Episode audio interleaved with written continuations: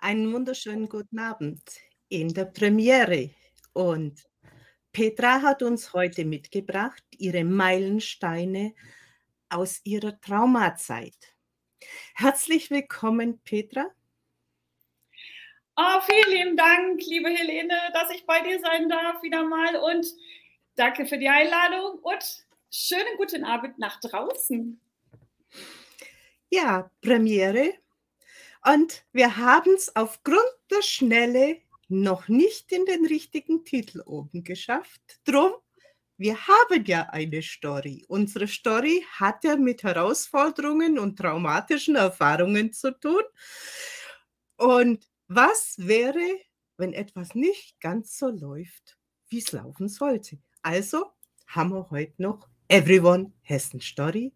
Und ab der nächsten Sendung haben wir dann das offizielle Banner für die neue Sendung.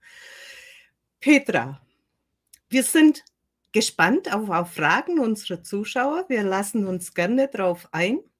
Und jetzt übergebe ich dir einfach mal die Sprache zu dem Thema Trauma. Wie war deine Reise? Ich denke, wir können noch das ein oder andere live durchführen über deine Geschichte, über deine Storys, aber wir wollen es kompakt bei Trauma und deinen Meilensteinen heute mal belassen. Bitte, deine Bühne. Okay, wo fange ich an? Mal Hand aufs Herz. Wer hatte noch nicht ein sehr heftiges Erlebnis? Wer hatte noch nicht ein traumatisches Erlebnis vielleicht? Und manchmal wird uns das erst sehr, sehr viel später bewusst, was da überhaupt passiert oder was uns da überhaupt passiert ist. Und ich kann mich an mein erstes Trauma noch sehr gut erinnern, aber das hat Jahre gedauert, bis ich das eben festgestellt habe. Und heute möchte ich aber immer mein letztes und zugleich mein schwerstes.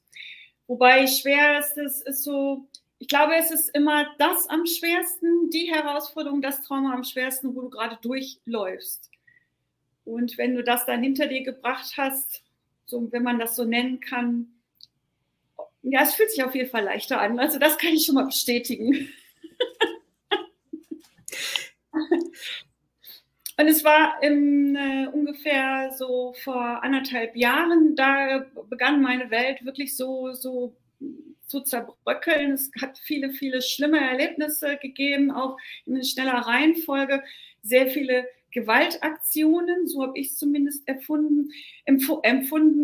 Und das Ganze ist dann im September in einem Höhepunkt, hat sich das dann wirklich eskaliert. Also ich mag noch nicht so gerne ins Detail gehen. Die Helene weiß das auch, weil derzeit eben verschiedene Gerichtsverfahren laufen, eben auch aufgrund dieser Geschehnisse. Und die möchte ich eben nicht gefährden. Aber ich kann heute halt schon darüber reden, wie es mir halt damit ergangen ist. Ich wollte bloß noch einfügen, weil es ja längerfristig auf den Plattformen zu sehen ist, gehe ich recht in der Annahme, es war September 2021. Ja. Ja, genau. Also das Ganze hat wirklich so einen Höhepunkt, den ich so bezeichne. Ich bin so 3 Tage in Folge regelrecht emotional vergewaltigt worden. Das habe ich so für mich halt dann beschrieben. Und dann war plötzlich, und dann brach wirklich alles zusammen. Dann brach, also nicht nur ich, sondern mein ganzes Leben, alles, woran ich geglaubt habe. Und erst ein paar Wochen später hat dann mal jemand zu mir gesagt, also ich war relativ schnell in ärztlicher Behandlung auch, weil mein Körper natürlich genauso ausgestiegen ist, ja. Und das Schlimmste war aber wirklich dann zu erkennen, du hast keinerlei Kontrolle mehr über dich selber, du bist, also ich habe alles vergessen. Ich bin immer mit dem Zettel und mit dem Stift durch die Gegend gelaufen, weil es war wirklich alles weg. Ich konnte mich nicht mehr konzentrieren. Ich habe manchmal in einem Bus gesessen oder bin durch eine Straße gelaufen und wusste nicht, wo ich bin oder wo ich jetzt gerade hingehe. Ich habe unheimlich viel vergessen und ich wurde eben zusätzlich dann durch Ängste und durch Körpersensation immer wieder malträtiert. Das ging dann auch eine Zeit. Darf ich kurz nachfragen, was verstehst du unter Körpermalträtion? Das vielleicht ein Außenstehender, der es jetzt noch nicht so ganz beschreibt, in deinen Worten auch nachvollziehen kann? Also 3 Tage nach diesem Super-GAU bin ich direkt im Krankenhaus gelandet mit Verdacht auf Lungenembolie, weil sofort die Blutwerte halt hochgeschossen sind. Oh, hallo liebe Anna. Hallo liebe Anna und auch nochmal Hallo zum Jan Kolbe. Ja, schönen guten Abend. Und das war so das Erste. Und dann, also ich mag das Wort Schmerz nicht so gerne. Ich sage immer so Körpersensation. Und da war wirklich alles dabei. Also ich habe immer wieder das Gefühl gehabt, ich bin also manchmal morgens eben dann aufgewacht oder auch nachts, du hast dich, wenn du überhaupt geschlafen hast, du fühlst dich wie verprügelt. Es tut dir alles weh. Und natürlich bin ich dann auch, also ich habe einen sehr, sehr netten Hausarzt, der mich sofort aufgefangen hat, der dann zu mir kam und sagte, ich möchte gar nicht wissen, was passiert ist. Es reicht mir, wenn Sie mir 2 Sätze sagen. Und ich bin auch nicht psychologisch ausgebildet, das nicht. Aber egal was ist, Sie können immer kommen, ich höre Ihnen zu. Und wir gucken das. Und wichtig ist, dass sich das jetzt nicht körperlich irgendwie festsetzt. Und dann bin ich halt beim Kardiologen gewesen, weil ich hier zwischendurch dann Herzattacken hatte. Oder dass du plötzlich das Gefühl hast, so dein Arm, alles wird taub. Und ist das jetzt ein Schlaganfall? Ist das jetzt ein Herzinfarkt? Also alleine diese Ängste auch immer wieder auszustehen. Wie oft ich hier mit dem Telefon in der Hand gestanden habe und gedacht, rufst du jetzt einen Notarzt? Ja oder nein? Also wirklich auch zu erkennen dann wieder, was ist wirklich dringlich. Und ich bin dann eben auch bei Ärzten gewesen, zum Beispiel auch wegen dem Broken Heart Syndrom. Das ist mittlerweile eine anerkannte Erkrankung, wenn du Stress hast. Und dann, wenn du Pech hast, dann manifestiert sich das wirklich so im Herzen, dass du echt eine schwere Herzerkrankung dadurch kriegen kannst. Das waren alles meine größten Sorgen. Und das habe ich dann eben alles abklären lassen. Und mir war klar, irgendein Körperteil wird es auf jeden Fall erwischen. Und so war es dann auch, es waren die Nieren. Also Ende des Jahres hatte ich dann eine sehr, sehr schwere Niereninsuffizienz. Und ich dachte so, wow, du bist schon psychisch, bist du schon echt ja, am Boden und jetzt das auch noch. Und das war eine sehr harte Zeit. Es war wirklich eine sehr harte Zeit, wirklich sich immer wieder zu motivieren, immer wieder aufzustehen, weil ich habe ja noch ein Kind hier. Das war nicht einfach. Das war in keinster Weise einfach. Das wünsche ich auch echt wirklich keinem, so durch die unterschiedlichen Höllen zu gehen. Und ich habe mir jeden Tag gesagt, okay, ich erobere mir jeden Tag zurück und es wird besser. Und ich habe immer wieder geguckt, wer kann mir helfen, also wer kann mich auch unterstützen. Als dann das erste Mal so das Wort Trauma fiel, dann hieß es, ja, gehen Sie doch in die Klinik. Es gibt hier so eine psychosomatische Klinik zum Beispiel und gehen Sie zu Traumatherapeuten. Naja, aber überall, wo ich angerufen habe, hieß es immer, wir haben keinen Platz. Wir haben keine Kapazitäten. Also durftest du dir immer was Neues einfallen lassen. Und dann habe ich im Netzwerk von dir gehört und dich gesehen. Da habe ich dich dann zum Beispiel besucht. Ich glaube, es war im Januar. Da hatten wir dann eine Session.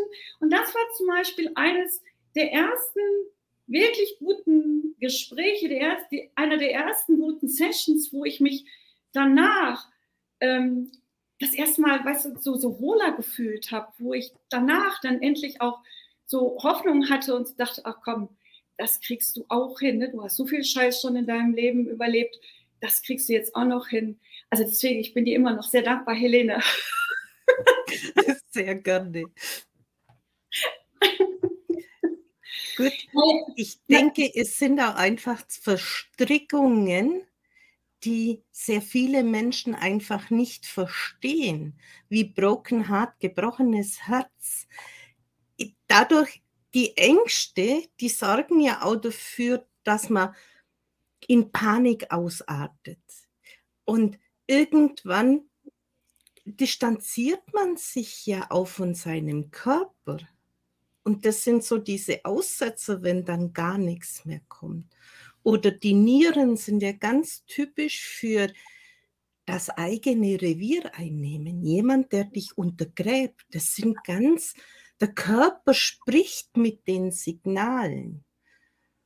Und wenn es einem halt dann auch bewusst wird, dann kann man da nochmal anders hinschauen. Und ganz schlimm finde ich es halt, wenn du gesagt kriegst, du sollst jetzt zu dem und dem gehen Und da stehst du wieder vor verschlossenen Türen.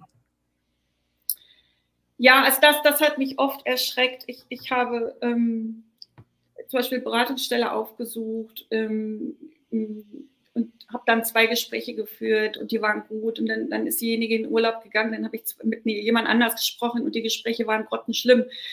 Und dann habe ich wieder versucht, einen Termin dort zu bekommen. Ich habe nie eine Antwort gekriegt. Das sind so Sachen. Oder ein anderes Beispiel, ein Experte, ein Fachexperte, auch aus meinem Netzwerk, der hat sich dann meiner angenommen und gesagt, ja, okay, lass uns treffen. Und du bist ja einfach auch froh, ne? Wenn du wirklich dann auch mal reden kannst, wenn du wirklich auch so das Gefühl hast, oh, da ist jemand wertschätzend. So, dann haben wir einmal miteinander gesprochen. Und dann beim nächsten Termin hat er mich dann einfach sitzen lassen, ne? Also ist dann nicht aufgetaucht. Und das sind dann so Sachen, das ist nochmal so, ich habe immer gesagt, das ist dann nochmal ein Schlag. Also du fühlst dich schon total, du bist ja auch verletzlich, du nimmst alles persönlich, dir geht es echt total beschissen auf gut Deutsch. Und dann nimmst du deinen ganzen Mut zusammen und gehst irgendwo hin. Ich meine, mit den Ärzten hatte ich echt sehr viel Glück. Also ich habe sehr, sehr nette Ärzte dann, gerade, also du brauchst einen Nephrologen dann für die Nieren, da habe ich einen sehr, sehr netten gefunden. Auch der Kardiologe war wirklich sehr empathisch. Und ich bin ja auch jemand, die jetzt nicht hinterm Berg hält, die also jetzt da nicht sehr schüchtern, aber eben doch sehr verletzt dann eben da auftaucht und dann eben auch erzählt, was passiert ist. Und alle haben immer durch die Bank weg gesagt, ja, das kann wirklich daher kommen. Und wir tun jetzt alles, dass es eben wieder besser wird. Weil ich meine, bei der Niereninsuffizienz, da denkst du ja auch dann direkt, wow, ne? Dir ist so Schlimmes passiert und das macht dir jetzt dein ganzes Leben kaputt. Und wie kommst du da wieder raus? Sprechen wir nur noch kurz an, dass unsere Podcast-Hörer auch hinterher wissen, was hier geschrieben wird. Die Anna schreibt, es gibt ja auch das Sprichwort, es geht mir an die Nieren. Ja, die Sprichwörter kommen ja nicht von ungefähr her. Das sind einfach auch Weisheiten, die alte Menschen einfach so beziffert haben. Ja.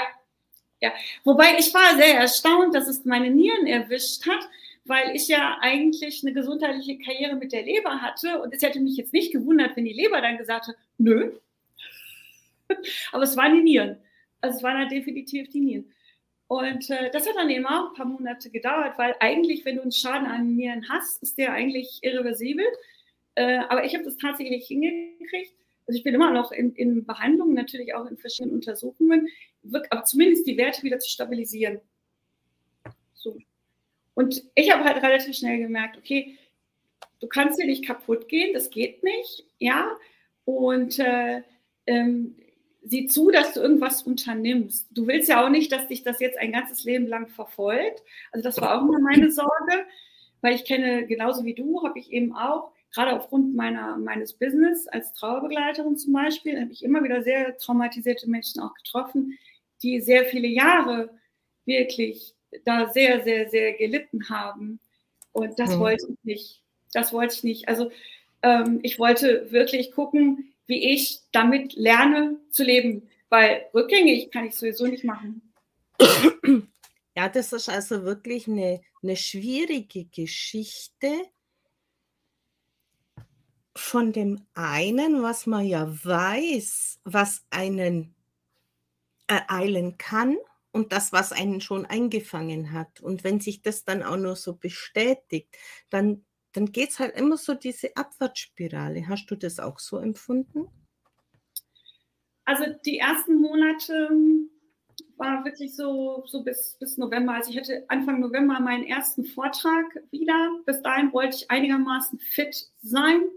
Also zumindest ohne Attacken, weil der war in Zürich, also ohne Attacken wirklich nach Zürich zu fahren und zumindest diese eine Stunde auf der Bühne irgendwie überstehen. Das war so mein Ziel, weil der stand auch schon ewig lange fest und ich bin nun mal ein sehr pflichtbewusster Mensch auch.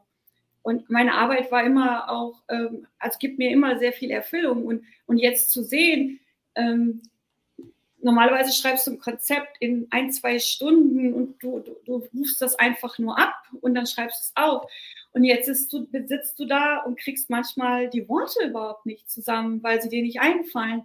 Oder du, also wie gesagt, du hast echt Gedächtnislücken, dass du dann auch gewisse Dinge nachschlagen musst und dann wirklich sich, normalerweise bei Konzepten habe ich halt so einen roten Faden und den Rest setze ich dann so zusammen. Und bei den ersten Vorträgen dann, ich musste mir alles wirklich Wort für Wort aufschreiben. Und ich habe vor ein paar Wochen jetzt einen Workshop gehalten, über 3 Stunden, das erste Mal über so einen langen Zeitraum wieder. Und dann stellst du fest, normalerweise, ich gucke dann vielleicht 2-mal auf diesen Zettel, ja, weil du hast es in dir. Und dieses Mal bin ich alle Nase lang zu diesem Zettel gelaufen, weil du immer noch so unsicher bist. So, das fand ich am allerschlimmsten, einfach zu merken, du hast wirklich so ziemlich alles verletzt. Vom Selbstwert müssen wir ja gar nicht reden, ne? Also wenn mich einer schief angeguckt hat, war schon vorbei. Das fand ich sehr, sehr schlimm. Also zum Beispiel, ich war, und jetzt langsam kommt es wieder, war immer ein Mensch, der irgendwo hingeht und sagt, hier bin ich. So, der in den Raum reingeht und sofort irgendwie Gespräche führt. Und ich weiß, das war so April dann eben auch, wo ich so entschieden habe, so jetzt gehst du mal wieder auf eine öffentliche Veranstaltung. Und Helene, ich habe hier Blut und Wasser geschwitzt. Also ich habe hier 2 Stunden vorher zu Hause gesessen und geheult. Ich hatte nur Angst und Panik. Und du erkennst dich ja gar nicht wieder. Du kennst das ja nicht. Und trotzdem habe ich mich so diszipliniert. Ich habe mich angezogen. Ich habe mich die ganze Zeit so innerlich so gepusht, weil du fährst ja da noch eine Weile hin. So, komm Petra, gib alles, ne? Das schaffst du. Aber ich muss dir ehrlich sagen, dann stand ich in diesem Raum. Und ich wollte am liebsten wieder gehen. Aber ich habe es zumindest bis zur ersten Pause habe ich es durchgehalten. Aber ich möchte, das kann sich keiner vorstellen, der sich das eben noch nie erlebt hat. Du sitzt da so und denkst, oh bitte, hoffentlich spricht mich keiner an. Und hoffentlich merken die Leute nicht, dass ich hier schwitze wie ein Schwein. Das ist völlig, ne, so. Das war heftig. Also das war wirklich, wirklich heftig, die erste Zeit, sich selber so zu erleben auch. Jetzt haben wir nur 2 Kommentare. Die Anna sagt, die Leber spricht den Zorn und die Niere das Qi, die Lebensenergie an. Ja, die Organe haben einfach Zuordnungen. Das kenne ich auch von meiner Arbeit. Wenn bestimmte Sachen anzeigen, dann geht es eben in diese Richtung und dann ist halt rauszufinden, warum denn das so ist. Und man sollte diesen Zorn oder auch gern den Hass genannt nicht unterschätzen, dass man den auch manchmal gegen sich selber richten kann. Zum Beispiel dann, wenn diese Panik kommt, wenn du dich anders kennst und du den Zugang zu dir selber nicht mehr hast, dann kommt natürlich diese Ohnmacht und dieses Ärgernis gegen einen selber hoch. Ja, nicht nur das, du fühlst dich ja so hilflos. Ich weiß noch, ich habe im November angefangen, neue Anwälte zu suchen. Also ich brauchte dann eben mehrere, weil es über 2 Länder ging. Und dann habe ich mit einigen gesprochen und jedes Mal musste ich mir dann anhören, ja, wie konnte das passieren? Und warum haben sie nicht das und das gemacht? Ja, so, warum haben sie so? Oder auch aus dem engsten Freundeskreis, dachte ich damals, also aus meinem engsten Umfeld, was ja, wieso trifft dich das so sehr? Das hättest du ja eigentlich wissen müssen, dass das passiert. So, also das sind ja dann nochmal, wie ich vorhin auch sagte, dann nochmal so, du fühlst dich schon, ja, wie du schämst dich ohne Ende, du hast Schuldgefühle ohne Ende. Und dann kannst du dich auch nicht, da kannst du auch nicht so reagieren oder agieren, wie du willst, und dann kriegst du noch einen drauf. Also das war schon hart. Ja, das war schon hart. Dann sagt die Britta noch, die mit dazu beigetragen hat in unserem Live bei ihr, dass dieses Format entstanden ist. Schön, euch beiden live zu sehen. Ja, Britta hat mich angefragt, nachdem ich ja bei ihr, sie bei mir als erstes zu Gast war, ob ich auch bei ihr kommen möchte und welches Thema ich denn hätte. Und dann sage ich ja Fibromyalgie und diese Schmerzfreiheit. Und dann sagt sie, ist ja mein Thema auch. Also wieder so aus dem heiteren Himmel über das, was wir sprechen wollten, hat uns beide betroffen. Und ich finde, das kann halt den Zuschauern auch Wege vermitteln, Anlaufstellen, Worte, die im Raum fallen, wie jetzt zum Beispiel du vorher gesagt hast, diese Beratungsstellen, ja. Die einen Tipp geben. Ja, also ich habe mir lange überlegt, wen hole ich mir jetzt an meine Seite, gerade weil ich eben auch so schlechte Erfahrungen gemacht habe, immer wieder mal, auch in den Jahren zuvor bin ich halt sehr wählerisch geworden. Und ich weiß noch, ich war dann hier auch im Frühjahr, genau, als ich noch einen Anwalt brauchte, bin ich hier zu Pro Familia dann gegangen, die eben so eine Rechtsberatung eben auch hatten und die dann eben Empfehlungen aussprachen. Und die fragte mich dann, weil ich hatte da auch einen schlechten Tag, also mir ging es echt nicht gut und ich dachte, aber gut, ne, die wird das ja wohl, also trotzdem hat meine Intuition gesagt, es ist gut, dass du jetzt anrufst. Und die waren sehr, sehr freundlich auch, ne? Also du konntest dann eben, die haben mir dann direkt eine psychologische Beratung eben angedeihen lassen. Und dann hieß es, ja, wir haben hier in Konstanz noch eine Beratungsstelle, die extra, die nennt sich Gewalt gegen Frauen. Und ob ich nicht dahin gehen möchte. Und dann war ich da. Und trotzdem, ich möchte das nochmal sehr, sehr deutlich betonen, guckt genau hin. Also ich bin mittlerweile jetzt beim Weißen Ring angekommen. Ich habe hier einen sehr, sehr netten Ansprechpartner vom Weißen Ring an die Seite gestellt bekommen. Und ich bin so happy, den auch gefunden zu haben, den ich immer wieder anrufen kann, wenn ich das will. Das meine ich natürlich nicht. Ich meine, die haben ja auch nur ein eigenes Leben, ne? Aber alleine zu wissen, so, dass du hast da Menschen an deiner Seite und ich habe die virtuell auch, also ich habe mittlerweile schon auch ein größeres Netzwerk, wo ich genau weiß, mit dem kann ich über das sprechen, mit der kann ich über das sprechen und ich kann, wie zum Beispiel die liebe Britta, die gehört auch zum engsten Kreis und natürlich auch Helene, wenn es wirklich überhaupt nicht geht, dann kann ich mich da auch sofort melden. Und alleine dieses Wissen, du bist nicht alleine. Und wie gesagt, ich habe sehr nette Anwälte mittlerweile auch, die das mit mir aushalten. Die nicht sofort in Panik geraten, wenn Frau Stössel dann mal wieder ausflippt, weil da jemand wieder so ewig lange braucht. Weil die Mühlen der Justiz sind echt, boah, also da muss ich schon eine Engelsgeduld haben und die habe ich definitiv nicht. Und das ist einfach wichtig. Geht dahin. Nicht, weil man euch das sagt, probiert das aus, auch was so Coaches und Berater etc., Heilpraktiker, Ärzte anbelangt und guckt, ob das wirklich euch gut tut, ob das wirklich eine wohlfühlende Atmosphäre ist, eine wertschätzende Atmosphäre und wenn nicht, dann zieht weiter so lange, bis ihr die Menschen gefunden habt, die wirklich, wirklich für euch gut sind. Das müssen nicht die Professoren Doktor sein. Ich finde, es ist ja extrem schwierig, wenn du dich jemand öffnen sollst, wenn du sowieso mit dem Thema extrem verhaftet bist und der dir gegenüber auch noch so ein Machtgehabe oder ein Unverständnis an den Tag legt. Dann kann in meinen Augen auch die Sache eigentlich schlimmer werden wie besser. Absolut. Also du kannst ja jederzeit getriggert und retraumatisiert werden, ne? So, auf jeden Fall.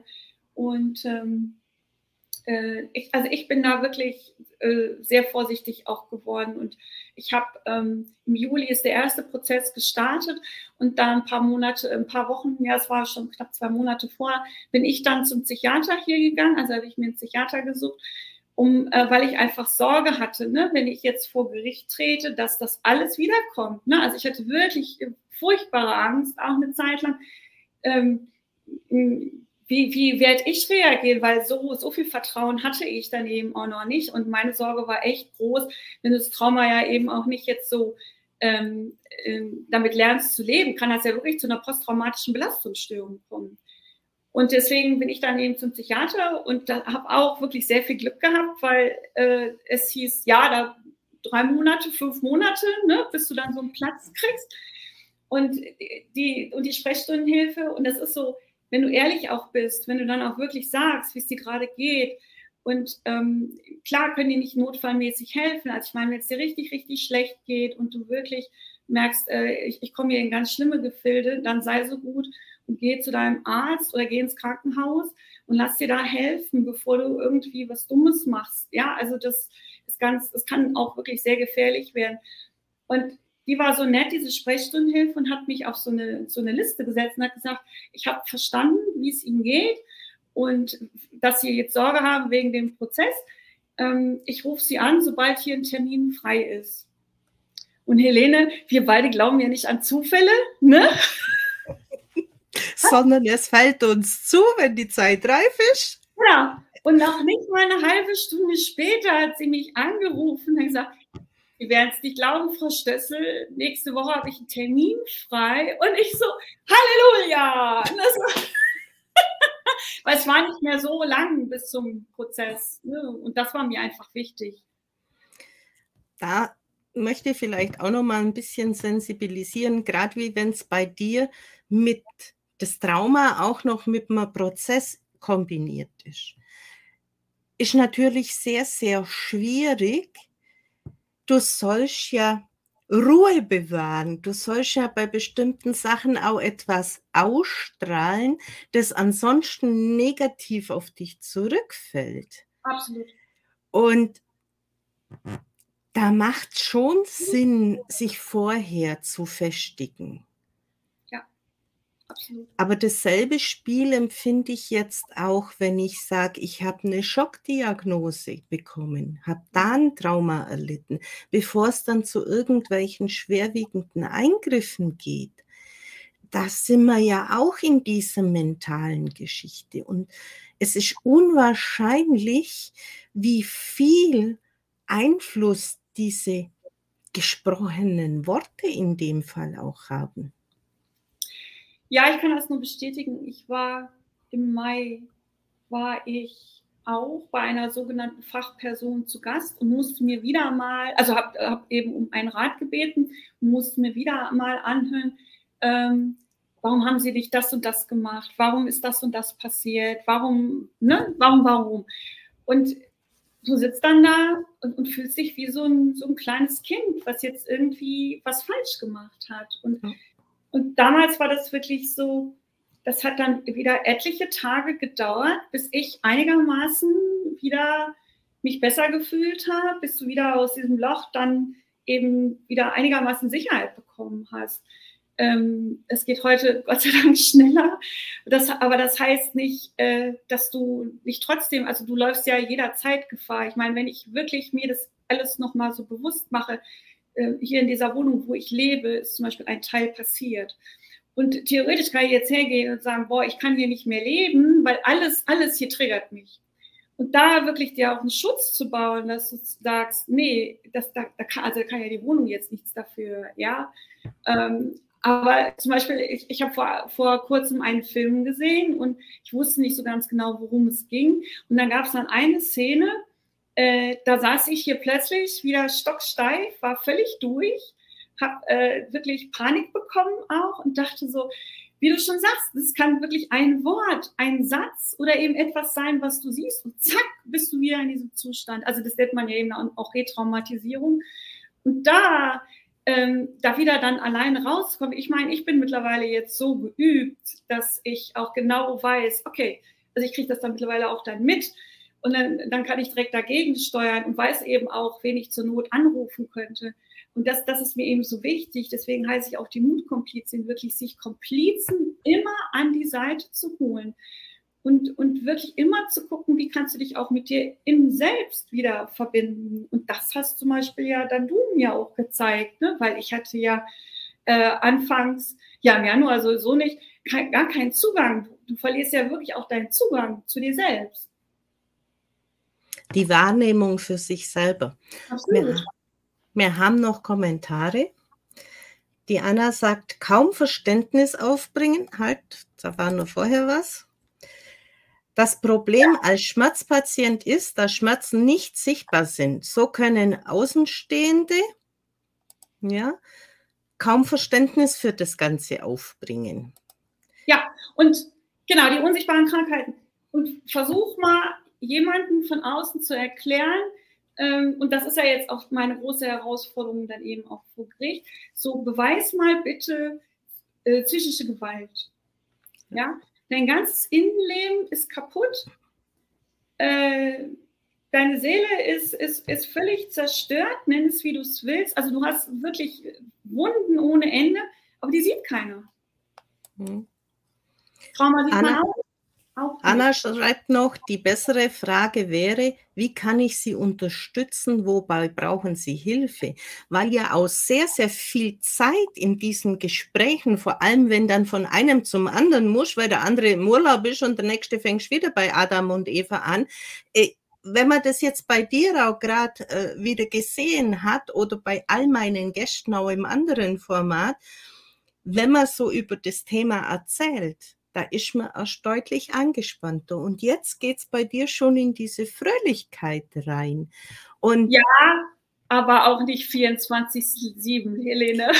Das ist ganz klar, aber man sieht hier diese Leichtigkeit, wo man ein Stück weit reinkriegen kann. Und das Schöne ist doch, wenn die Sekunden später vielleicht auch Stunden mehr werden, wo diese Leichtigkeit da ist und das Leben einfach wieder lebenswert und fröhlich gestaltet werden kann. Und wenn wir jetzt da bei diesen Ansprechpersonen, wie auch immer die heißen mögen, jedes Mal wieder in dieses tiefste Tief rein muss.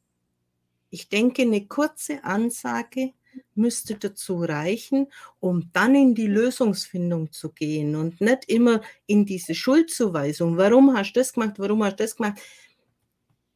Warum ist das nicht passiert? Ja, wenn es anders gewesen wäre, wären wir ja jetzt nicht in der Situation.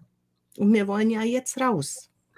Naja, und vor allem, ich habe ja auch dieses Fach nicht studiert. Also wenn ich zum Beispiel zu einem Anwalt gehe und der sagt mir, Sie müssen das und das machen, dann vertraust du dem ja auch. So, wenn du dann nach 3 Monaten oder nach 6 Monaten dann hörst, ja, nee, das geht ja gar nicht. Ja, woher sollst du das denn wissen? Ja? So, und du fühlst dich aber dadurch dann auch nicht besser. Im Gegenteil. Also das war auch schwer auszahlen. Und da ist ja dann eben auch deine Intuition gefragt. Ne? Also ich hatte eigentlich immer eine gute Menschenkenntnis und wusste immer ganz genau, was geht und was geht nicht. Aber in dem Moment, wo meine Welt anfing zu bröckeln, wo ich eben feststellen musste, dass Fachpersonen, die es auch letztes Jahr ja schon gab oder auch schon vor anderthalb Jahren gab, dass du dich auf die in keinster Weise verlassen kannst, dass sie dich wirklich hängen lassen. Also das trifft dich ja noch mehr. Das trifft dich ja noch viel mehr. Und das war eben dann so Momente, wo ich so gedacht habe, nee, ich will lernen, damit zu leben, weil eine andere Chance hast du nicht. Also ich mag das Wort verarbeiten nicht. Ich glaube nicht, dass du Erlebnisse, die du hattest, dann irgendwann beendet hast, sage ich jetzt mal, egal wie, und dann schiebst du sie beiseite. Nein, es wird immer wieder mal irgendwie passieren. Ist ja in der Trauer auch, dass du durch irgendwas erinnert wirst zum Beispiel und auch positiv und dass du dich dann plötzlich schwach fühlst oder eben sehr, sehr traurig fühlst. Das kann dir immer passieren. Und mir war einfach wichtig, oder ist es immer noch wichtig, weil, wie gesagt, ja, es geht mir wesentlich besser als noch vor einem halben Jahr. Sicherlich, aber trotzdem gibt es auch bei mir immer noch Stunden, wo ich traurig bin, wo ich auch verzweifelt bin. Und da genau auch in dieses Gefühl reinzugehen und das eben zu halten, also das zu leben und gerne auch mit jemandem an der Seite, wenn sich das ergibt. Und dann aber auch wieder zu sagen, okay, jetzt ist die Welle vorbei und jetzt kann ich, weiß ich nicht, jetzt kann ich mich wieder auf was anderes konzentrieren. Findest du hier diese individuelle Gestaltung der Termine auch besser als dieses starre zu sagen, was weiß ich, alle 14 Tage eine Stunde, sondern sagen können, okay, wir planen mal in diesem Zyklus, aber wenn Notfälle sind, dann darf sich auch direkt gemeldet werden. Weil das sind halt einfach Sicherheitsanker, empfinde ich das. Weil bestimmte Themen, gerade bei Trauma und solchen Sachen, die kommen ja immer zu Feiertagen und solchen Geschichten. Wenn es den anderen richtig gut geht, geht es Betroffenen, ob das jetzt Depression oder Trauma oder was auch immer ist, die sind ja immer ein Stück weit miteinander verbandelt. Hochkonjunktur. Und wenn du dann aber weißt, ja gut, vom 20. Dezember bis zum 6. Januar brauchst du gar nichts haben, da findest du sowieso niemand. dann kommt ja gerade diese Angst eigentlich wieder hoch, diese Torschlusspanik.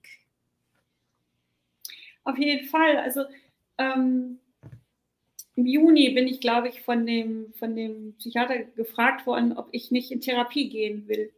Also er würde einen Therapeuten für mich suchen, beziehungsweise er hat mir eine Liste gegeben. Und dann habe ich da drauf geguckt und habe gedacht, okay, da ist ein Name, der dich anspricht, aber sonst auch nicht. Kannst du mal versuchen. Und ich habe ihm dann aber auch gesagt, ich habe ehrlich gesagt keine Lust mehr. Ich glaube, ich bin jetzt schon so weit, dass ich nicht mehr jede Woche jetzt einen Termin brauche, definitiv, um über das Geschehene zu reden. Weil dann habe ich die Befürchtung, dass sich das wieder so dreht. Und das will ich nicht, sondern ich bin schon über die Brücke.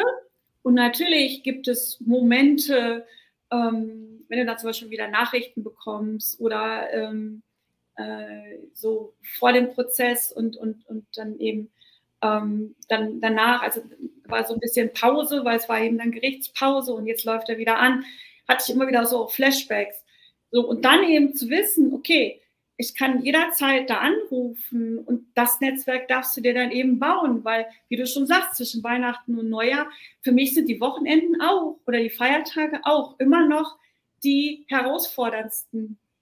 Ja, weil, und die Gedanken und die Gefühle kann dir sowieso keiner nehmen, sondern du darfst eben auch immer wieder gucken, was kannst du tun, damit du dich ein bisschen wohler fühlst. Und wenn du dann, ich nenne die dann immer liebevoll meine Telefonjoker, das ist zum Beispiel eine Möglichkeit. Da spricht auch Britta dazu. Sicherheit ist hier ein ganz wichtiger Faktor und ein Notfallplan.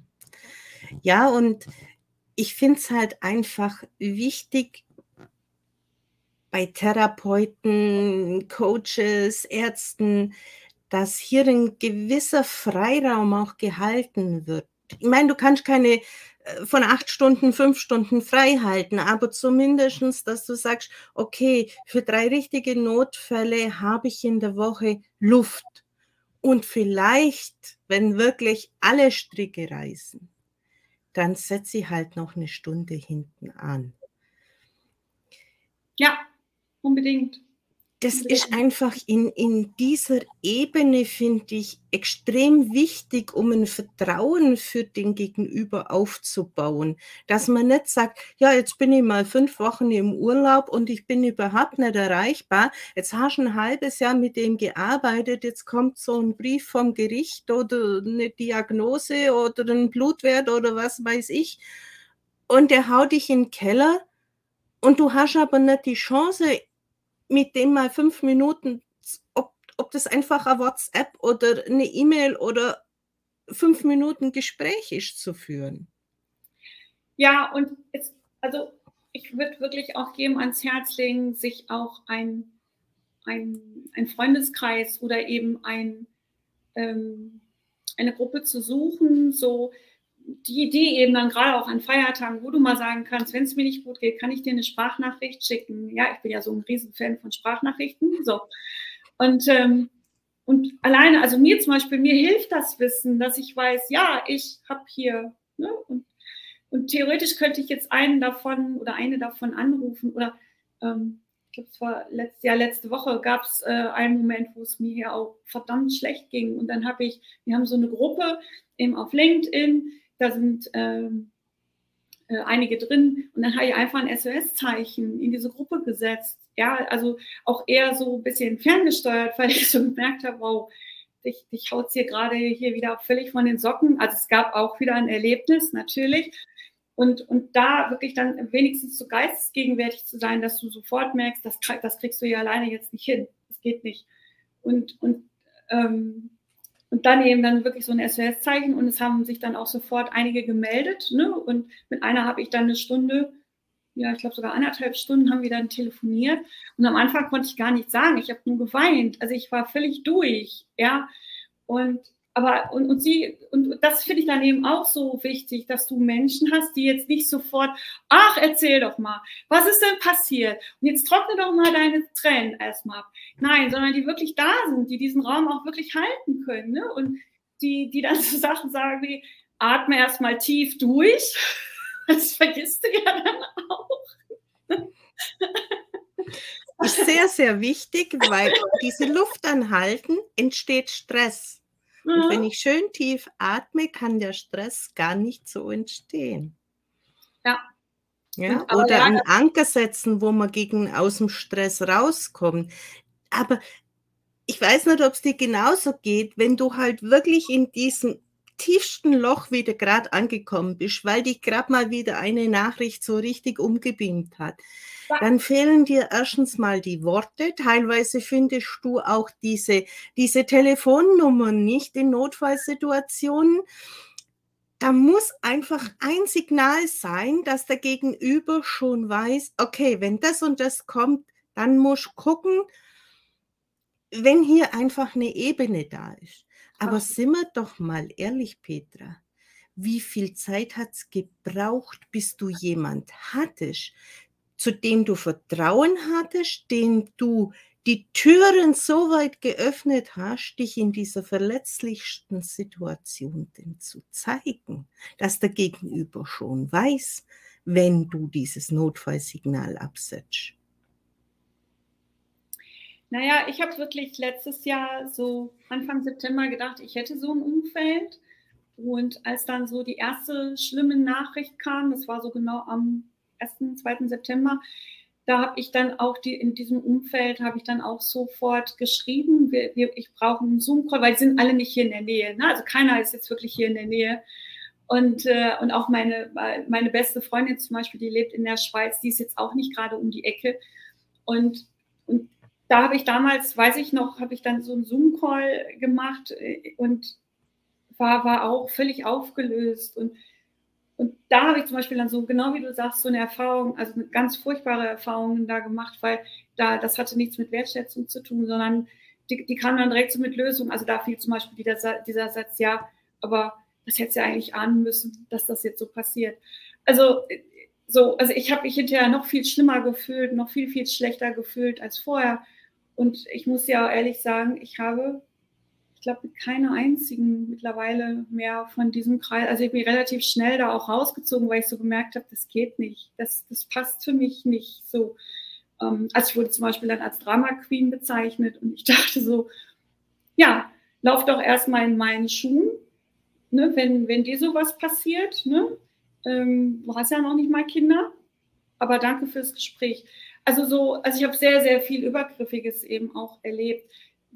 Und das ist auch so ein Appell nach draußen, wir wollen nicht immer sofort eine Lösung, wir können da manchmal gar nicht mit umgehen, sondern wir brauchen Menschen, die einfach mal zuhören, die wirklich einfach mal zuhören, die einfach da sind und die dir das Gefühl geben, bloß weil du jetzt weinst, bist du trotzdem genauso wertvoll wie sonst auch. So, das reicht am Anfang, wirklich. Und das hat diese Freundin eben zum Beispiel letzte Woche dann auch gemacht. Die hat wirklich erstmal zugehört, die hat mit mir geatmet und dann, dann habe ich erzählt. Und dann war auch gut. Also dieses wirklich so, oder auch ich schreibe regelmäßig in die Gruppe, weil das Schreiben hilft mir. Ja. Und die wissen auch mittlerweile, Petra braucht jetzt nicht unbedingt eine Lösung, sonst schreibt die auch eine Frage da rein. Und genauso ist das bei meinen Freunden auch. Dass die genau, ich meine, die meisten kennen mich ja jetzt auch schon viele, viele Jahre und haben etliches auch mit mir durchgestanden. Und das hilft. Also auch das Schreiben, so alle meine Posts zum Beispiel sind sehr intuitiv. Da denke ich nicht lange drüber nach, sondern das hat Hand und Fuß. Das, wenn es nicht gefällt, ja, so what, dann ist das halt nicht meins. Ne? Aber für mich ist das wichtig. Also das war gerade so Schreiben war auch eines der wichtigsten Werkzeuge, die mir geholfen haben, immer wieder auch aus diesen Gedankenspiralen, aus diesen Gefühlskreisläufen, dass du da wieder rausgehst, dass du das wieder fokussierst. Ich meine, klar, die ersten Wochen habe ich auch 24/7 darüber nachgedacht. Also ich habe ja auch kaum, so gut wie nie geschlafen. So, wie konnte das passieren? Also das war so meine Hauptfrage. Wie konnte das passieren? Warum ist das passiert? Warum ist das so passiert? Was machst du jetzt? Ja, das überlebst du nicht. Und das ist schon hart. Also das war schon hart. Da kommt noch mal eine Ansage von Anna. Eine Vertrauensperson ist wichtig und die Geschichte kennt die Geschichte kennt und eine Schulter oder Ohr zur Verfügung stellt, kurzfristig. Ja, und die Anna ist auch so. Genau, die Anna ist auch so eine Komplizin von mir. Bei der weiß ich das auch, dass ich die immer mit Sprachnachrichten bombardieren kann, wenn es sein muss. Sehr oft sind es ja Menschen, die eine ähnliche Geschichte hatten, ob das jetzt genau in der Richtung ist mit Familie oder Diagnose. Trauma ist im Prinzip einfach ein Ereignis, das dich komplett aus der Bahn wirft, und da ist es dann wurscht, ob derjenige eine Schockdiagnose hatte oder einen Trauerfall hatte, weil die wissen, mit dieser Situation, wenn sie selber durch sind, auch ein Stück weit umzugehen, wenn sie sich dafür wieder geöffnet haben. Und an solche Personen halt dann zu geraten, wo man dann das weiß, wie sich das verhält mit diesem kurzfristig zur Verfügung stehen, halt mal alles umorganisieren, dass genau die Situation gelöst werden kann. Finde ich sehr, sehr wichtig. Ja, absolut, weil wir können nicht alles alleine lösen. Das geht nicht. Und sollten wir auch nicht.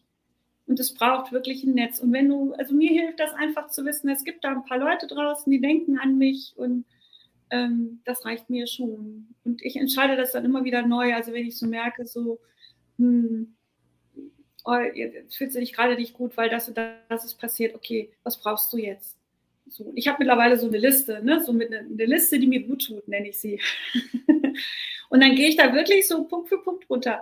Okay, brauchst du ein bestimmtes Lied, eine bestimmte Musik? Nee, also reicht nicht. Okay, brauchst du einen Spaziergang im Wald? Reicht dir das? Ja, okay, probieren wir aus. Oder was ich zum Beispiel sehr, sehr gerne mache, ist, ein Vollbad zu nehmen. Einfach damit dir, das kennst du sicherlich auch, wenn du eben traumatisiert bist oder und dich nicht absolut nicht wohlfühlst, ist dir immer nur kalt. Also es ist dir immer total kalt und du guckst, wie du an Wärme kommst. Und da ist natürlich so ein Vollbad, oder ich habe leider jetzt keine Heizdecke, aber ich habe gehört, das soll der absolute Burner sein, ne, im wahrsten Sinne des Wortes. Also, dass du irgendwie guckst, dass du dir halt was Gutes tust.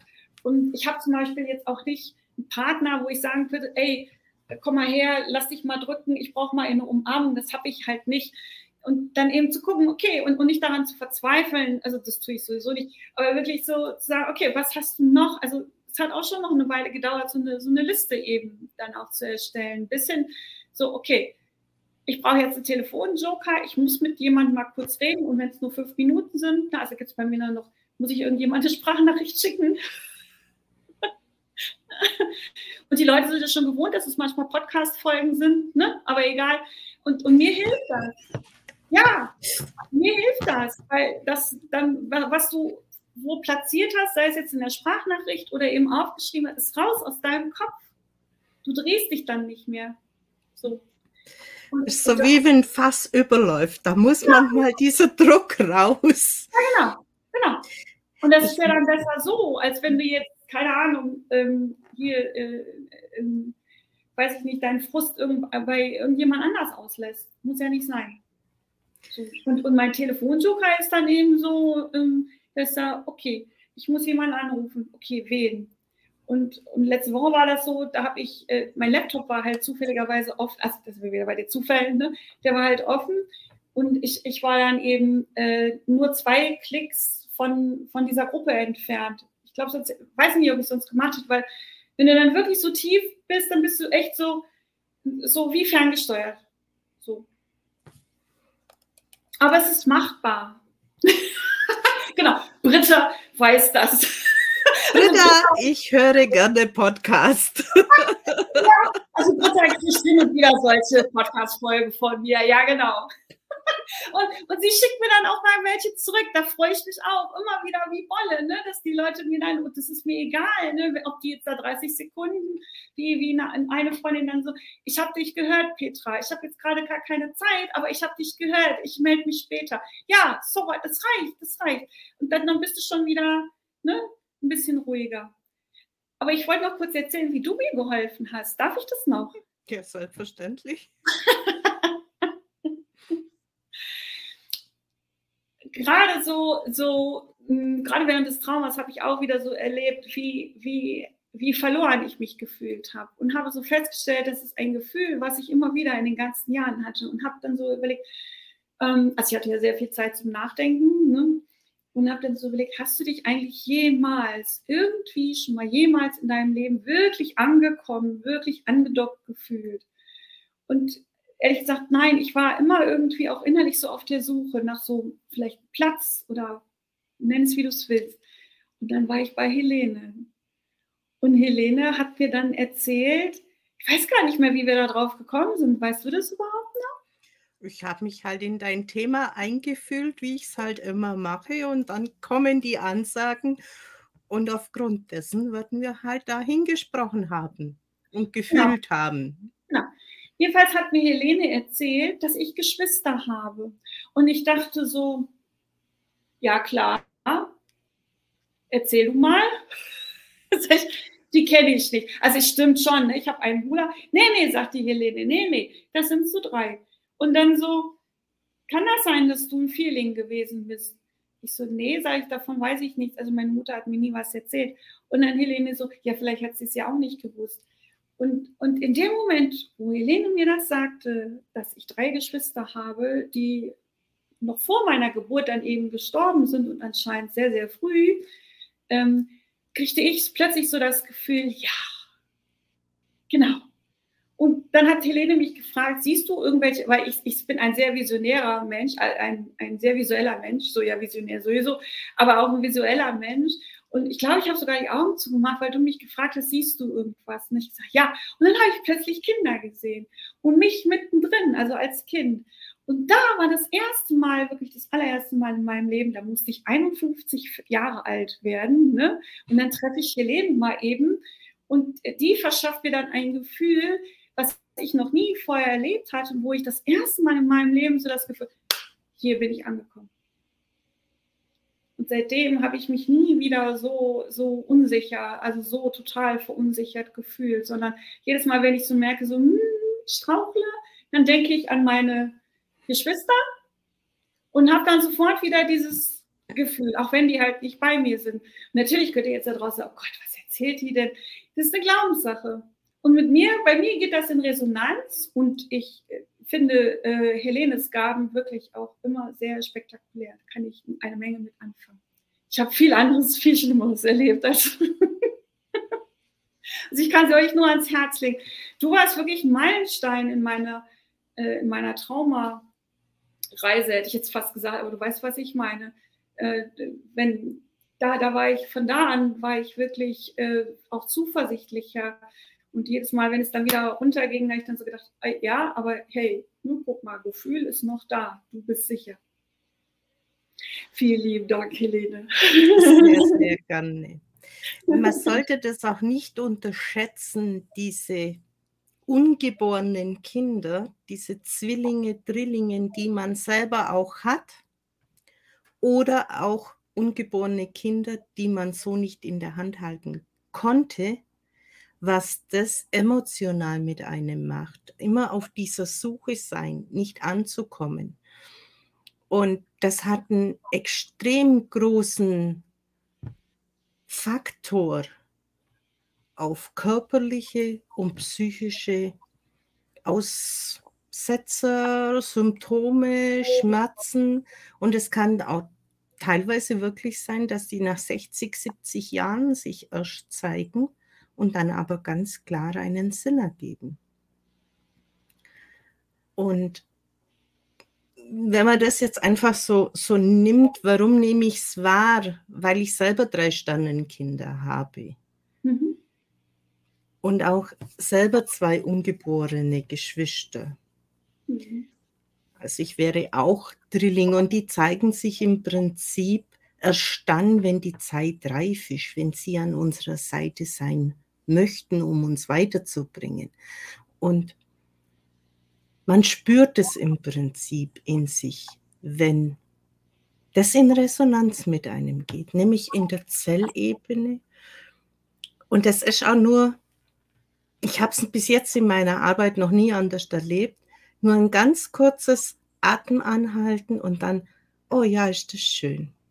jetzt weiß sie endlich, dass mir irgendwas gefehlt hat. Ja, absolut. Absolut. Und ich kann ja, also meine Mutter ist seit 30 Jahren, tatsächlich, also ist jetzt bald 30 Jahre, ist sie schon verstorben. Und also die hat mir das nie erzählt. Und ich glaube, dass sie das auch selber gar nicht gewusst hat. Das muss sehr früh gewesen sein, ja. Ja. Und das sind dann in meinen Augen immer sehr, sehr schöne Erfahrungen, wenn man die dann als die Helfer an der Seite weiß. Ja, unbedingt. Also dieses Gefühl, ja, so geborgen, vielleicht kann man das auch so sagen, ne? Das habe ich vorher noch nie erlebt.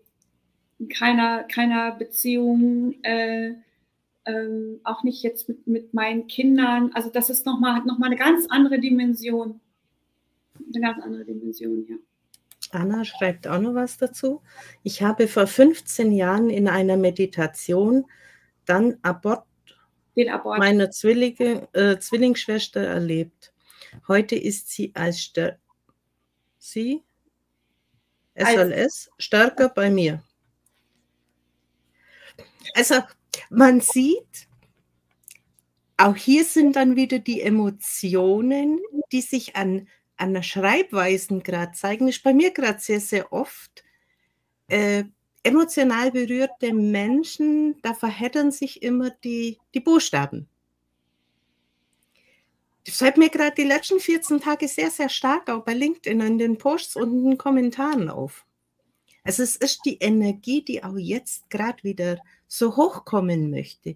Und gerade gestern diese Mondfinsternis im Mondknoten sind ja auch diese energetischen Drehungen drin.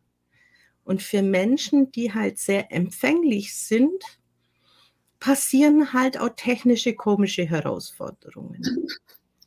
Das ist einfach so. Und es sind in meinen Augen Zeichen, Symbole. Man muss nur wissen, wie man es wahrnehmen kann und darf. Und du nimmst ja auch sehr, sehr viel wahr.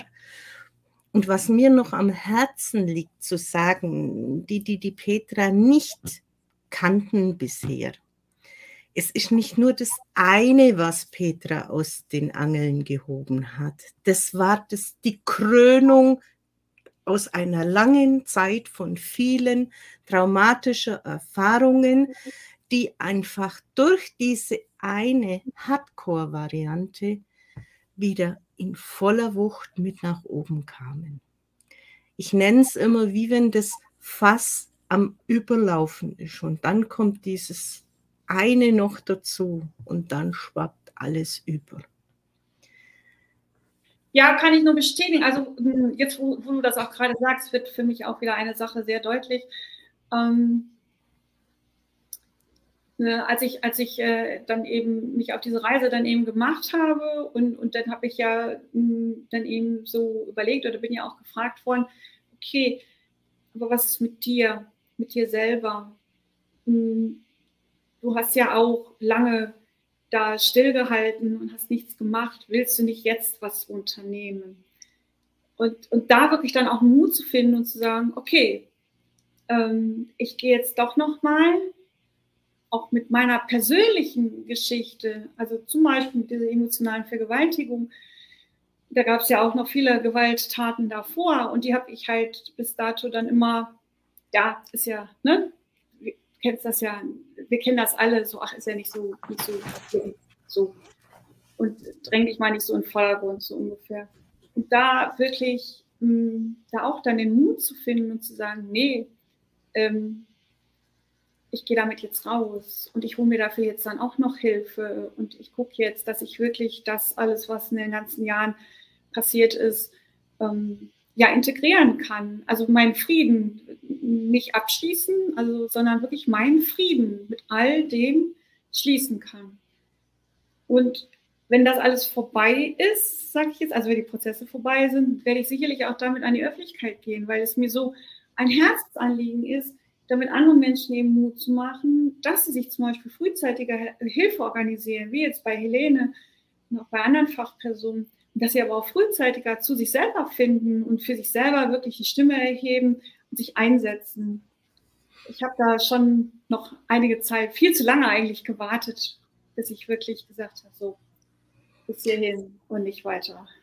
Kann man das so zusammenfassen, die letzten Sätze, dass bei dir auch kam, bis hierher und nicht weiter, jetzt bevollmächtige ich mich wieder, Entscheidungen zu treffen, egal wie das dann weitergeht. Aber ich nehme jetzt die Macht wieder an mich und bleibe nicht bloß das Opfer. Ja, also ich mag das Wort Opfer ja sowieso nicht, weil das Opfer bist du in dem Moment, wo diese Dinge passieren. Und du hast dann irgendwann die Chance, also das ist so mein Verständnis, dann eben zu sagen, okay, und ich steige jetzt aus dieser Opferrolle raus, aus. Das ist natürlich dann immer ein bisschen schwierig von der Außenwelt, weil die haben natürlich dann so ein Bild von dir dann auch im Kopf. Ne? So, oh, die hat so Schlimmes erlebt und Gott, ne, und wie gehen wir jetzt mit der um? Und dann kommt es ja automatisch so in Schubladen. Und ich diskutiere das ja auch hin und wieder so in meinem Netzwerk, dass sie das sagen, ja, aber willst du das denn wirklich so erzählen und nachher bucht dich keiner mehr? So what, dann sind es die Falschen. Aber ich mag einfach nicht, also ich gehe sicherlich nicht auf die Bühne, um jetzt Mitleid zu erregen, das ist nicht mein Ziel, sondern um einfach zu sagen, ja, ich habe das erlebt und du hast es vorhin ja auch so schön gesagt, spielt keine Rolle, durch was ein Trauma ausgelöst wurde. Das ist ja erstmal zweitrangig, sondern wie du wirklich lernst, damit zu leben, wie du das wirklich überlebst. Also ich bezeichne mich als Überlebende. Ich meine, wenn du zur Polizei zum Beispiel dann gehst und eine Anzeige erstattest, bist du die Geschädigte. Das Wort finde ich auch ganz, ganz grauenvoll. Und so wirst du dann aber auch zwischendurch behandelt. Und dann liegt es wieder an dir selber, dass du sagst, will ich das? Weil, also Mitleid will ich sicherlich nicht, sondern dass die Leute sich an mich erinnern und sagen, wow, ne? Und wenn die so viel Mut hatte, dahin zu gehen oder sich wirklich aufzulehnen und wirklich so gegen die Windmühlen zu kämpfen, vielleicht kriege ich das ja auch hin. Das ist für mich immer der schönste Lohn, wenn ich Menschen eben dann inspirieren oder impulsieren kann, dass sie ihren eigenen Weg gehen. Und vor allem, dass sie sich eben Hilfe holen. Also bitte, geht zu Helene.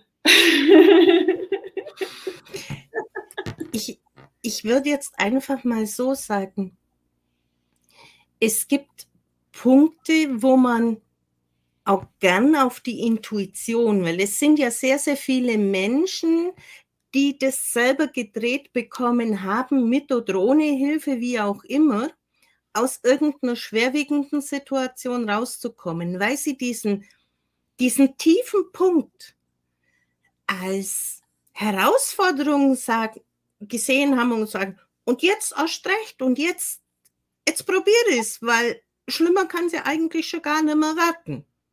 Ja, doch, schlimmer geht immer.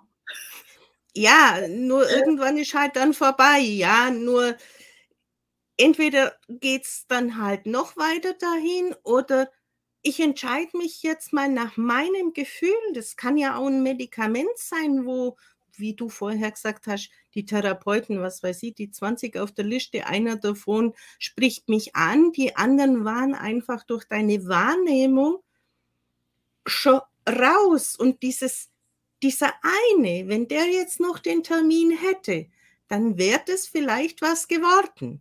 Verstehst? Ja. Aber also die anderen hätten dir nur den Frust eingebracht, weil du ja sowieso schon von vornherein wusstest, irgendwas stimmt in der Chemie nicht. Und das ist halt die Wahrnehmung, die wir haben. Also ich hatte, glaube ich, 8 auf der Liste. Und ich habe 3 gegoogelt und ich gehe, also wenn ich Fotos sehe und dann so, oh Gott. So. Und den einen habe ich tatsächlich angeschrieben, ich habe nie eine Antwort erhalten. Ja, und dann ist es so. Aber dann nicht wirklich frustriert zu Hause auf der, oh, keiner hilft mir und keiner kann mir helfen, sondern wirklich, okay, weiter geht's. Ne? Wen kannst du noch fragen? Und das ist nicht leicht, sicherlich nicht. Aber es lohnt sich, weil du machst es ja für dich. Also ich mache das für mich. In erster Linie. Weil wenn es mir nicht gut geht, geht es auch meinen Kindern nicht gut, zum Beispiel. Meinem Umfeld nicht. Also deswegen war für mich, oder ist es auch heute noch, wirklich so der Antrieb zu gucken, okay, wie kann es mir gut gehen? Und trotzdem, ne, also ich möchte das nicht schönreden. Das ist immer noch, ich bin immer noch im Lernprozess. Es gibt immer noch Stunden, wo ich denke, das schaffe ich nie. Das kriege ich nicht hin. Das ist so mühsam, das ist so nervig und jetzt schon wieder so eine blöde Nachricht, weil das fällt mir noch eben ein, verlass dich bitte auch nie auf andere. Ja, bloß weil da jetzt Fachperson draufsteht, ist das nicht unbedingt Fachperson drin. Ja, und manche haben eben auch, also es gibt eben Grenzen. So, dass es dann heißt, ah ja, aber das ist ja, wollen Sie das jetzt denn wirklich machen? Das ist ja schon lange her und ehrlich, also ob das was wird, keine Ahnung, aber und für mich ist es so, es geht mir auch bei diesem Verfahren, es geht mir nicht ums Gewinnen und Verlieren, sondern wirklich, dass du ein Zeichen für dich setzt und dann eben auch für andere, dass du es zumindest versucht hast, dass du zumindest aufgestanden bist und deine Stimme erhoben hast, gesagt hat, so, jetzt nicht mehr mit mir. Kommt noch ein Kommentar. Anna sagt, danke für das tolle Format. Allen einen schönen Abend. Ja, Anna, auch dir einen schönen Abend. Schön, dass du die ganze Zeit dabei warst. Und demnächst sehen wir uns mit deiner Story in diesem Format. Und Anna hat ja auch viele Themen. Also einige meiner Gäste haben ein so gefülltes Leben von Herausforderungen, dass wir wirklich mehrere Sendungen drüber machen können, weil mir ist es wichtig, dass wir an einem Thema drin sind, weil die Zuschauer, die hinterher da einsteigen wollen, ja genau dieses Thema haben. Und wenn wir zu viel hin und her springen in 40, 50, 60 Jahren mit verschiedenen Themen, wäre es ein Stück weit zu viel. Und darum machen wir dann lieber Step für Step. Genau. Das war so mein Ansinnen zu diesem Format. Petra, wie gefällt dir so eine informative Plauderstunde für Betroffene oder eben auch Fachpersonal? Also ich finde es immer gut, weil mich bereichern eben Menschen und vor allem deren Geschichten, wenn die vielleicht Ähnliches erlebt haben oder vielleicht noch ganz anderes erlebt haben und wie die halt damit gelernt haben zu leben oder wie die eben ihr Leben dann gemeistert haben, das inspiriert mich und impulsiert mich mehr als irgendwelche Zahlen, Daten, Fakten zu lesen, ganz ehrlich. Deswegen freue ich mich, dass du ein neues Format hast. Ja. Ich finde es einfach, es soll den Betroffenen ein Stück weit Mut machen. Absolut. Aus dieser Hilflosigkeit kann man trotzdem wieder entkommen. Und je nach Thema gibt es ganz, ganz breit gestreute Möglichkeiten, wie man das entfalten kann. Und Trauma ist ja sowieso ein sehr großes Spektrum, wo wir haben können. Absolut, absolut. Britta schreibt auch noch was. Vielen Dank euch beiden für dieses wunderbare erste Live in diesem Format. Phasenweise Gänsehaut pur. Gänsehaut, Wärme, Hitze, Frösteln, Gähnen, Zucken, all das sind Reaktionen, die der Körper einem zeigt, wenn es einen ein Stück weit betrifft, berührt, und kann ein sehr, sehr gutes Zeichen sein, da mal nochmal hinzugucken, bei welchen Worten, bei welchen Sätzen, bei welchen Themen hat mein Körper reagiert, um so eine Richtung zu bekommen, wo die Ursachen sind. Ja. Britta wird übrigens auch wieder mein Gast sein. Auch Britta hat ein sehr gefülltes Leben. Auch hier müssen wir mehrfach ansetzen, damit wir es strukturiert zusammenbekommen.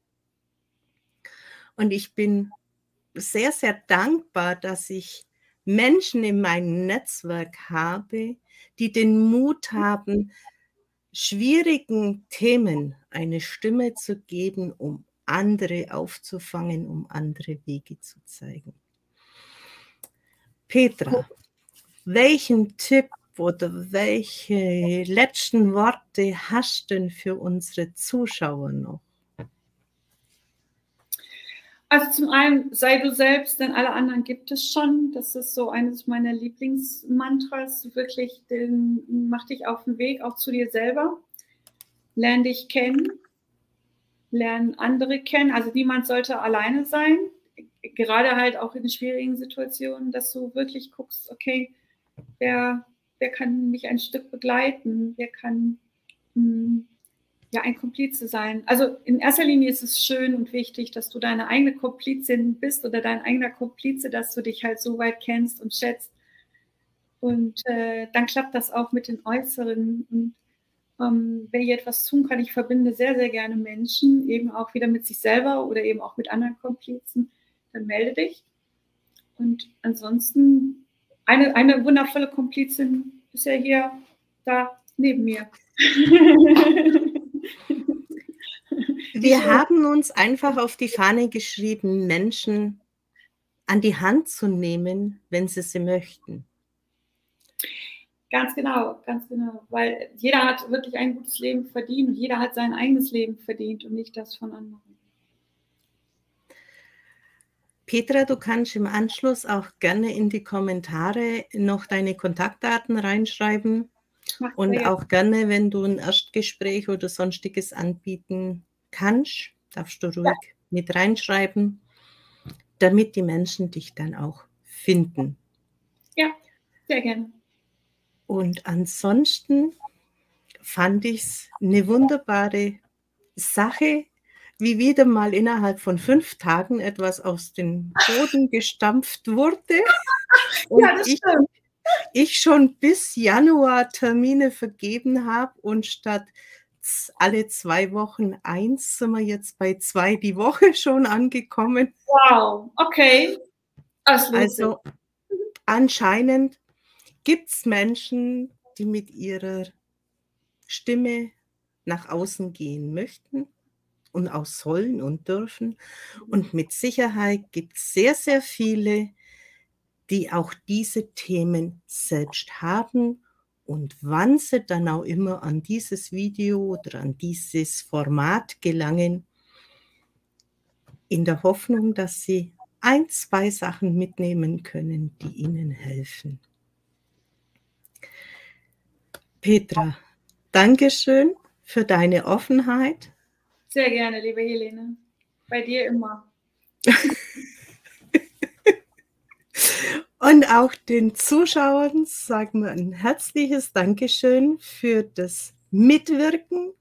Und dann bleibt uns eigentlich nur noch zu sagen, tschüss, habt's Mut, verändert was, bis zum nächsten Mal.